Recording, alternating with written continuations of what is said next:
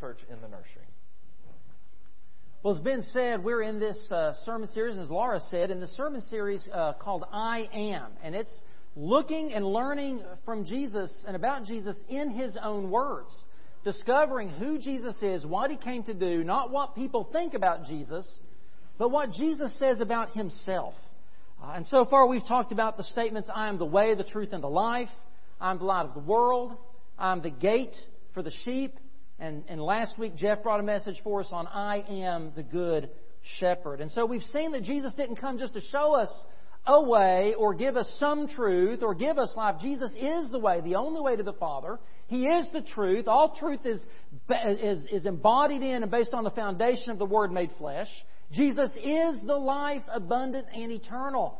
We've learned that Jesus came to be the light of the world, that He came to, to lead us out of the darkness of sin and death into the light of life. And just like with the plant that been talked about, light brings life, it brings growth, it exposes evil, it illuminates our path and guides our steps. Jesus is the gate, He's the only way for sheep to enter the safety of God's fold. He is the one who delivers us to salvation and defends us from our enemies so that we can live in the freedom of abundance of God's provision, of God's life. He is the good shepherd who leads and feeds and even lays down his life for his sheep. He's always providing for us and protecting us and guiding us and prodding us in the way that we should go. And that brings us to today's I am statement. I am the resurrection and the life in John 11. If you'd go ahead and turn in your Bibles to John 11, this statement is unique among the I am statements for two reasons. One, it's the only one that wasn't spoken in the context of preaching or teaching the disciples or confronting the Pharisees. So it's, it's spoken in a teachable moment, but it's not in an intentional teaching like the rest of them were. And it's the only one that was spoken to a single person to Martha. All the rest of them were said to a crowd, to the disciples, or, or to some other larger group. Also, it's important for us to, to understand that this story in John 11 is the axis upon which the entire Gospel of John turns. It's the halfway point in the book. It records the seventh and final of Jesus' miraculous signs. In John, there won't be another miracle take place until Jesus' own resurrection on Easter Sunday morning. And it's the last straw that finally turned the religious establishment fully and fatally against Jesus. So, for us to really understand this idea of Jesus being the resurrection and the life, we need to dig into the context of the story in which we find this statement. You know, Jesus' first recorded miracle was at a wedding in John's Gospel. His last one was at a funeral.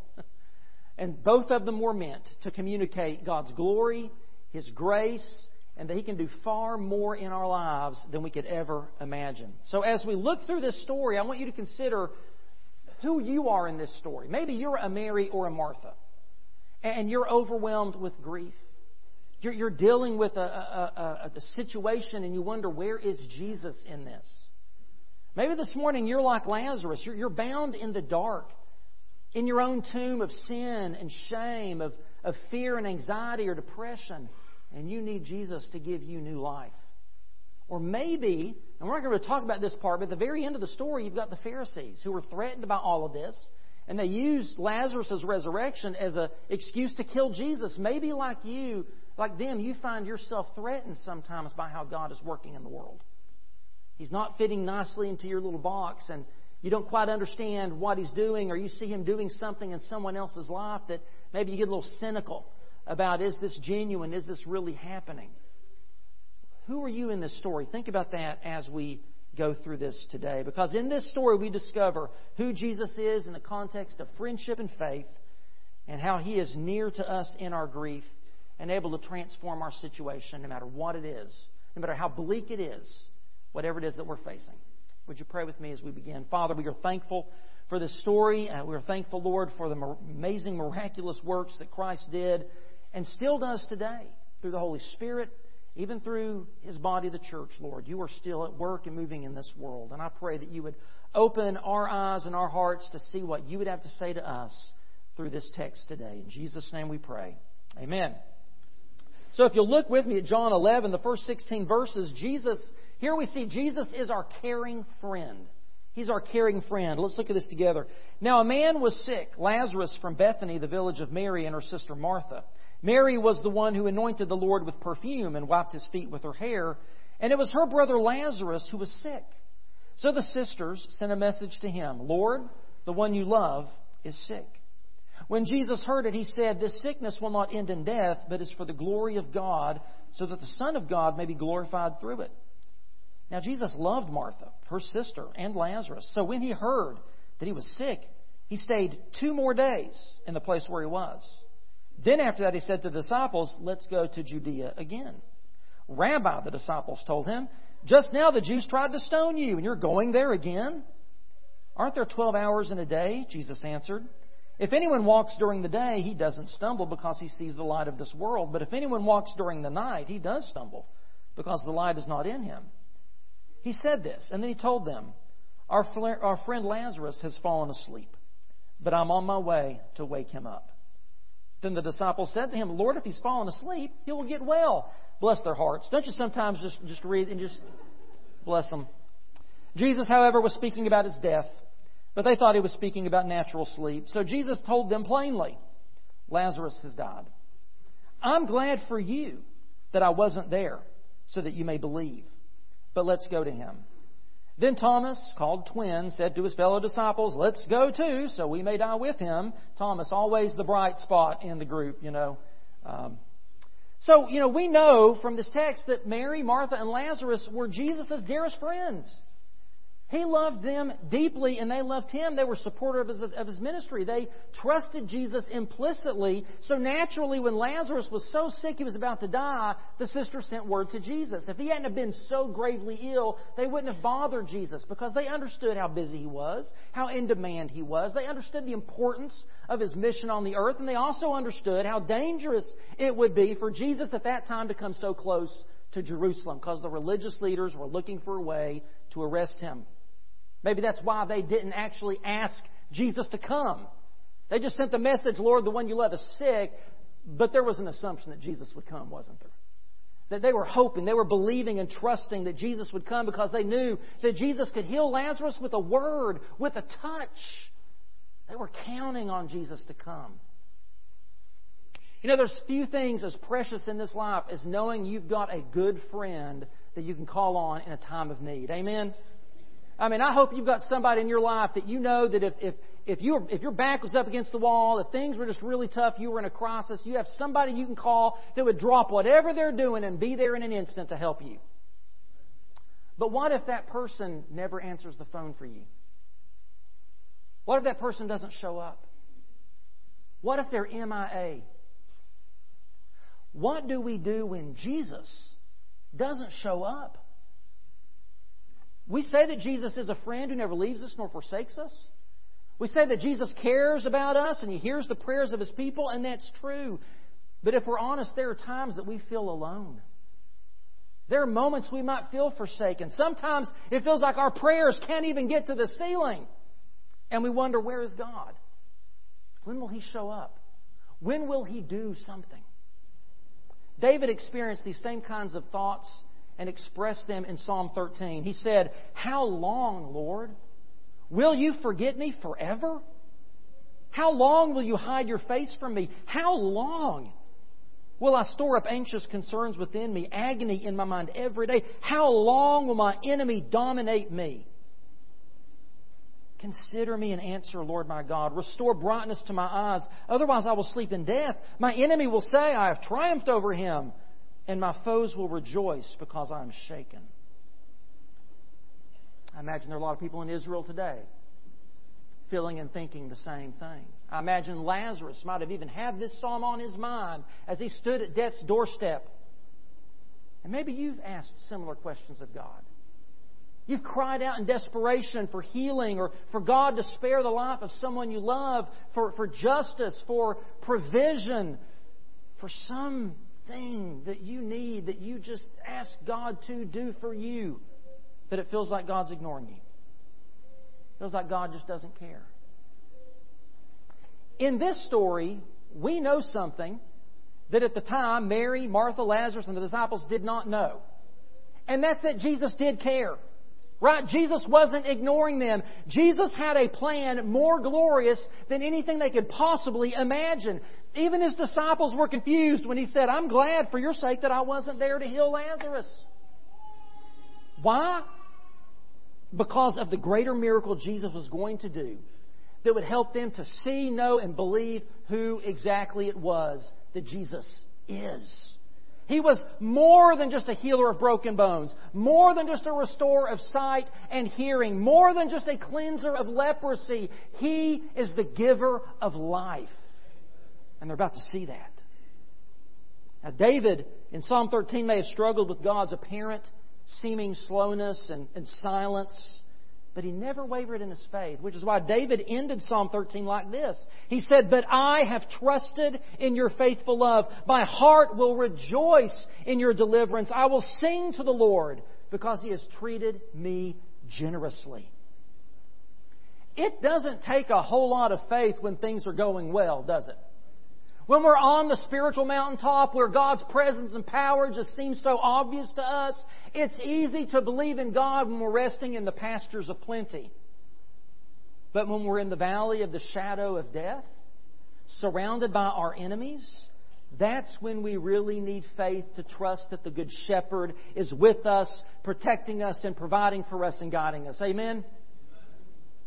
Even in those dark valleys, facing enemies who wanted him dead, David chose to declare his faithful trust in God's love. He chose to preemptively rejoice in the deliverance he knew God was going to bring for him in his perfect timing.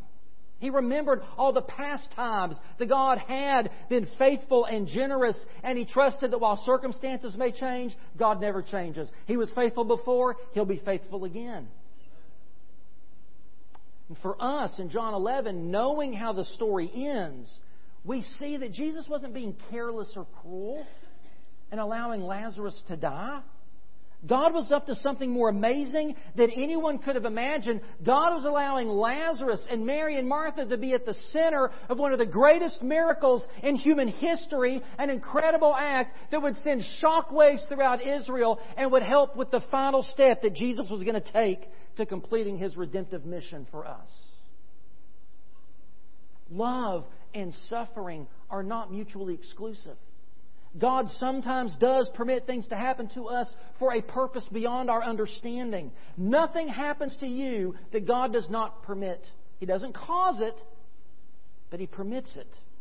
And He does it for a reason. There's no situation in which God cannot be glorified. It doesn't matter. It doesn't matter if it's an impossible situation at work, a struggling marriage, a crushing debt, a disabling disease. God can be glorified in every situation. The problem for us is that usually our first question is, how can I get out of this situation the fastest? Right? We, we pray we want God to fix it and fix it now. But maybe a better question would be, how can God be glorified in this? How can God use this for something far greater than I can imagine or see right now? What if we approached the problems in our world and our lives from that kind of a perspective? And that comes with spiritual maturity and wisdom. We can begin to see our situation in light of the cross of Christ and trust that what Paul wrote in Romans 8:28 is true when he said that we know that all things work together for the good of those who love God and are called according to his purpose. Look back at verses 4 and 5. And we'll see that Jesus delayed his coming for two reasons. Look at verses 4 and 5. When Jesus heard it, he said, The sickness will not end in death, but is for the glory of God. Okay? And then in verse 5, now Jesus loved Martha and her sister and Lazarus. The glory of God and the love for his friends is why Jesus delayed. You see, God's glory and God's love are not opposed to each other. They are both ways in which we can see that Jesus truly is a caring friend.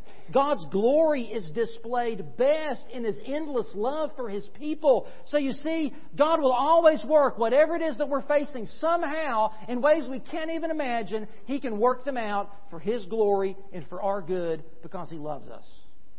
Jesus is a friend who cares. Secondly, we see Jesus is our compassionate life giver. Let's look at verse 17.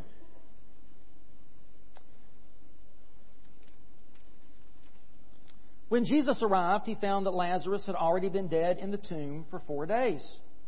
Bethany was near Jerusalem, less than two miles away, and many of the Jews had come to Martha and Mary to comfort them about their brother. As soon as Martha heard that Jesus was coming, she went to meet him, but Mary remained seated in the house. Then Martha said to Jesus, Lord, if you had been here, my brother wouldn't have died. Yet even now I know that whatever you ask from God, God will give you. Your brother will rise again, Jesus told her. Martha said to him, I know that he will rise again in the resurrection at the last day. Jesus said to her, I am the resurrection and the life. The one who believes in me, even if he dies, will live.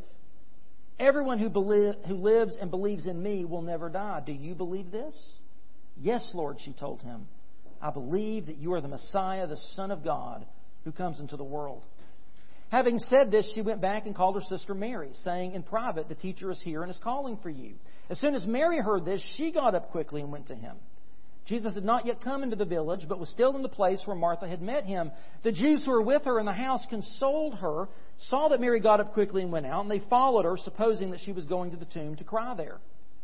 As soon as Mary came to where Jesus was and saw him, she fell at his feet and told him the same thing that her sister had said Lord, if you had been here, my brother wouldn't have died. When Jesus saw her crying and the Jews who had come with her crying, he was deeply moved in his spirit and troubled. Where have you put him? he asked. Lord, they told him, Come and see. Jesus wept. So the Jews said, See how he loved him? But some of them said, Couldn't he who opened the blind man's eyes have also kept this man from dying? So when Jesus finally did arrive, Mary and Martha each rushed out to meet him. They weren't angry at Jesus. I'm sure they were hurt. They were probably confused but they still had incredible faith in Him. Even though Jesus didn't answer their prayers the way that they had hoped and at the time that they had hoped, they still believed that Jesus could have answered those prayers. They both expressed this great faith in Jesus. Lord, if you had been here, our brother wouldn't have died. And, and Martha says, even still, I know that God will give you whatever you ask. This was an incredible, profound confession of faith. When they each ran out to Jesus, they were looking at Jesus through the fog of their grief and sorrow. But very quickly, the presence of Jesus changed them, and they began to see their situation with clarity through the lens of Christ and His presence. New Testament scholar N.T. Wright said that for the Christian, life does not suddenly become free of problems. But in the company of the living Christ, we may be able to look at them with humility and faith, to cope with them with renewed strength and purpose, and to live our whole lives with holiness and hope. Mary and Martha ran to Jesus with their pain, with their doubts and questions.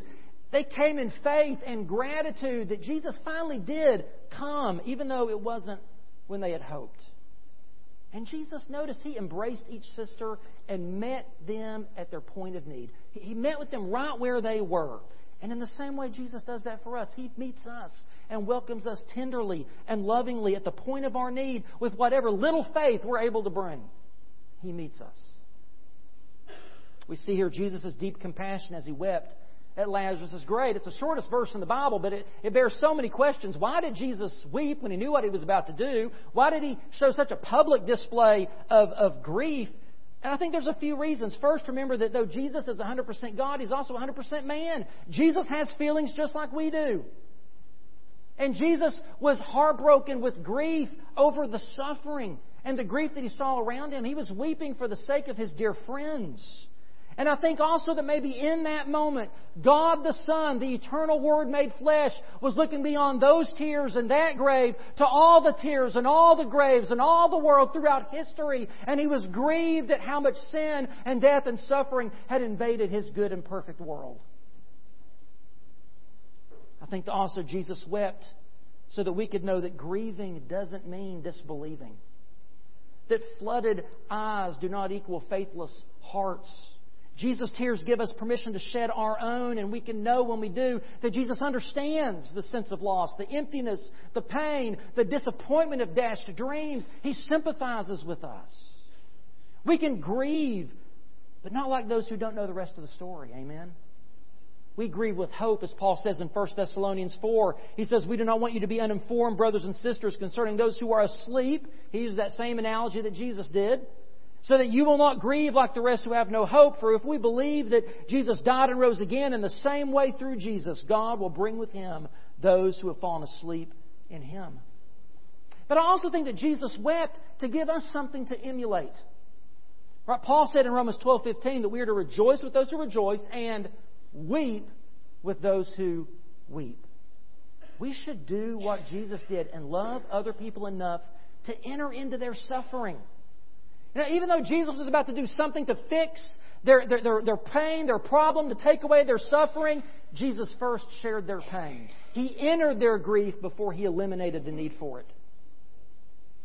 And I think that is something for us to remember that we shouldn't be afraid to enter someone else's pain. But we tend to sort of shy away from that kind of stuff, right? Things that make us uncomfortable. We want to sort of smooth over the, the rough things in our life with little platitudes and things we say here and there. But we should instead follow Jesus' loving example and sit with others in their sorrow. Weep with those who weep. Pray for a heart that breaks for others who are suffering and grieving. Even in their grief and confusion, Mary and Martha believed that Lazarus would be raised from the dead at the last day. But Jesus here shatters their conception of resurrection and life. Jesus told them the resurrection isn't just a concept to believe, it's a person to trust. Listen, our hope is not just in some future event, resurrection. Our hope is in a present person, Jesus Christ. He is our resurrection. He is our life. He is the present reality of our future hope. Nothing can hinder Jesus from giving us life because He doesn't just have life, He is life. You and I, we have life. Jesus is life. You and I can lose our life. Jesus can never lose his life. He laid it down temporarily of his own accord and picked it back up again to show us even death could not take life from him. Jesus called death sleep because physical death is merely a temporary station in the presence of the one who is resurrection and life. Death cannot prevail in the presence of Jesus. He said Lazarus' sickness would not end in death, and it didn't because it ended in resurrection. It ended in life. For those who know Jesus, death does not get the final word. Life is the final word.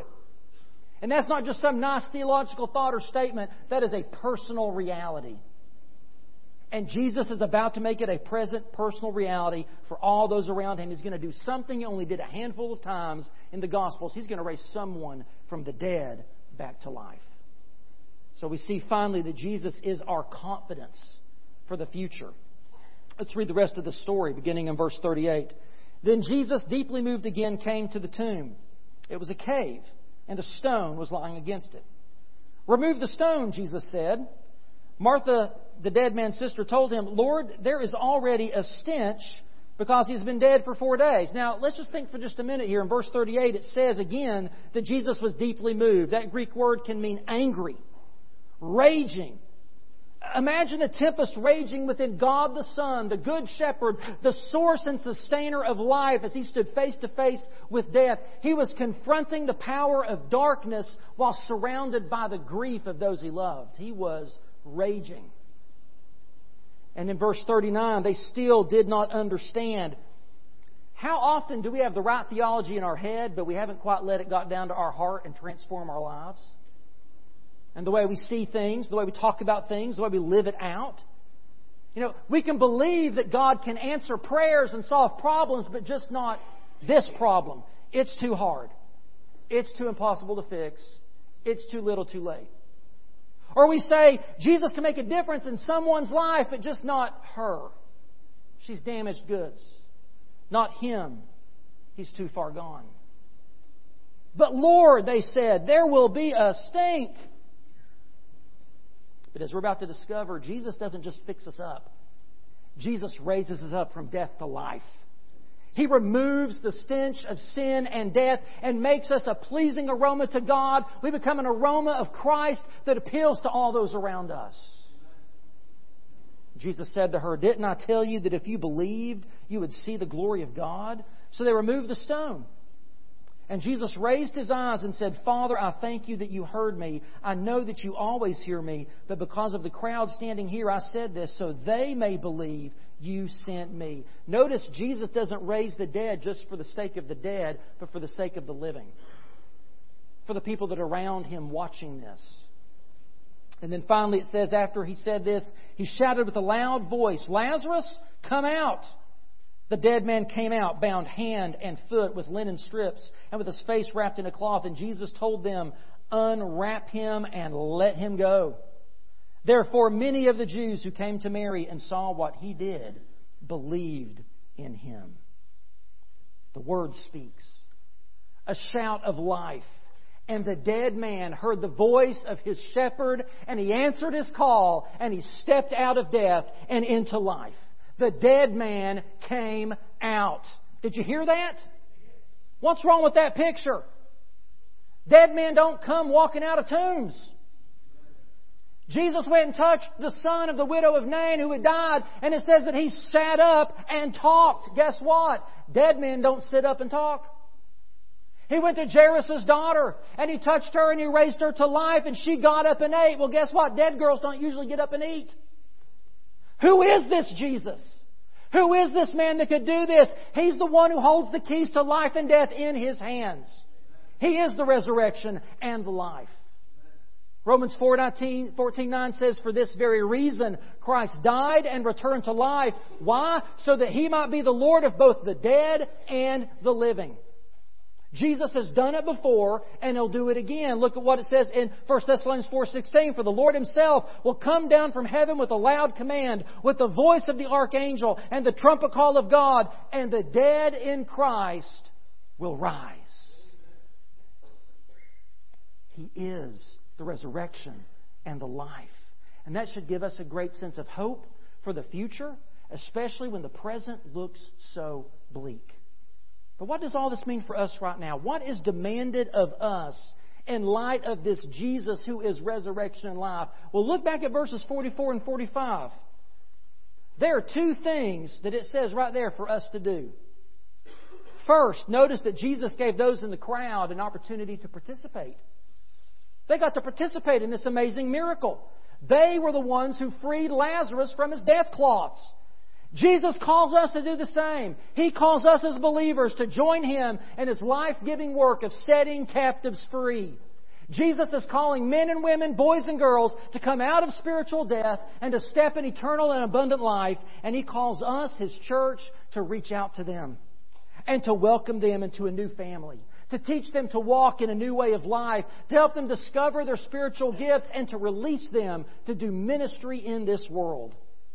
Our job, church, is to remove people's grave clothes and let them go. God wants us to be ready to receive a procession of the formerly dead, people who are called from their tombs to walk in the newness of life because Jesus is resurrection and He is life.